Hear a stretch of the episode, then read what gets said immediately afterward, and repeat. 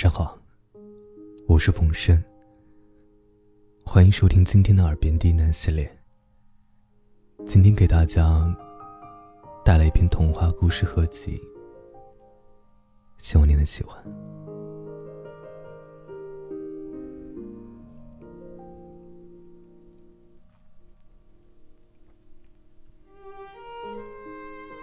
白熊为了跟熊猫做朋友。就用颜料把自己的手脚、耳朵都涂黑了，还画了一个大大的黑眼圈，伪装自己是一只熊猫。他鼓起勇气去认识了熊猫，和熊猫一起吃竹子，一起抱着树玩。直到有个阴天，熊猫跟他说。要下雨了，你赶紧去躲一躲。小白熊就小白熊呗，为什么要假扮成熊猫啊？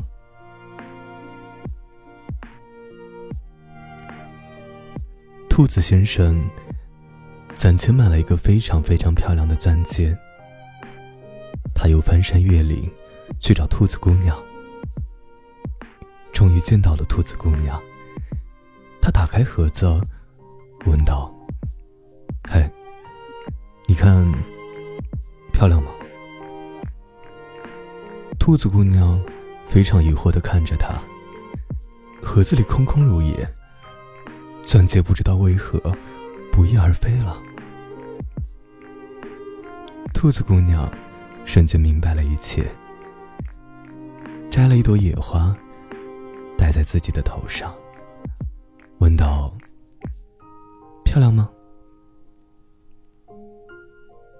你的话，钻戒和鲜花没有区别啊。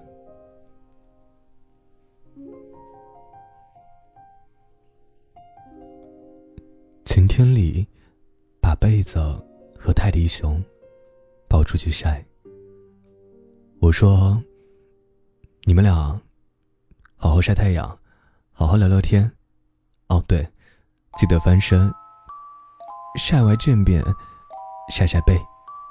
太阳下山的时候啊，我来接你们。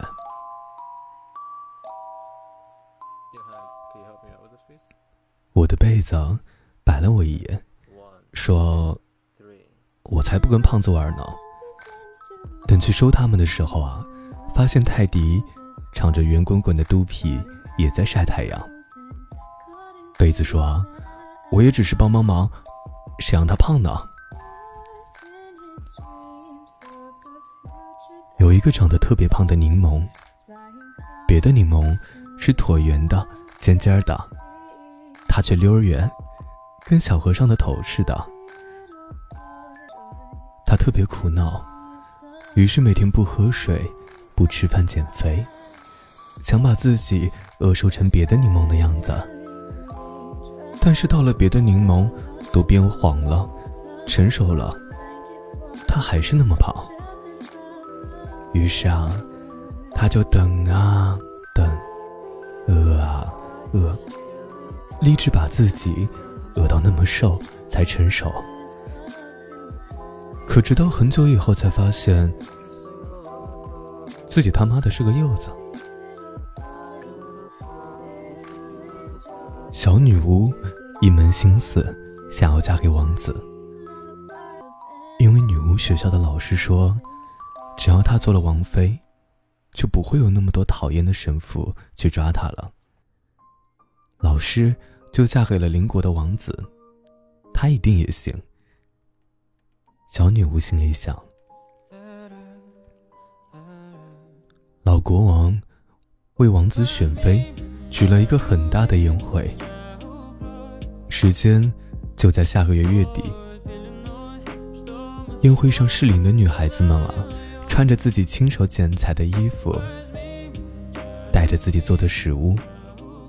总而言之，就是要全方面展示自己。小女巫也报名参加了。可是王国里漂亮的小姐姐有那么多，她要怎么样才能脱颖而出？想来想去，小女巫在皇宫外蹲了三天，抓了个侍卫回来。小女巫觉得自己的运气真的是好极了，随手一抓，都能抓到王子的贴身侍卫。受害者还很配合。你说你是王子的贴身侍卫，那我问问你啊，王子喜欢什么颜色？小女巫扯着她的飞天扫帚，向正入神的侍卫问道。侍卫说：“你也要参加王子选妃的宴会吗？”那当然。小女巫一挺骄傲的胸脯，大声的说道。侍卫说：“王子喜欢太阳将将要落山时，天边的那抹明黄色。”小女巫说：“那好办。”两个人骑着飞天扫帚，一路往西飞。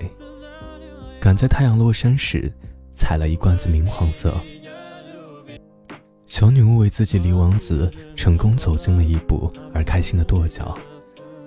侍卫为自己第一次上天开心的跺脚。真刺激啊！侍卫说。没见识。小女巫说。要不是人人都觉得啊，女巫是邪恶的坏东西，我不仅不用嫁给王子。躲着神父捉我，还能带所有人都上天飞。小女巫说：“小女巫做了一条明黄色的裙子，穿在身上时啊，漂亮的就像是披了一身的晚霞，看的侍卫眼睛都直了。”侍卫告诉小女巫王子的一切喜好，诸如王子。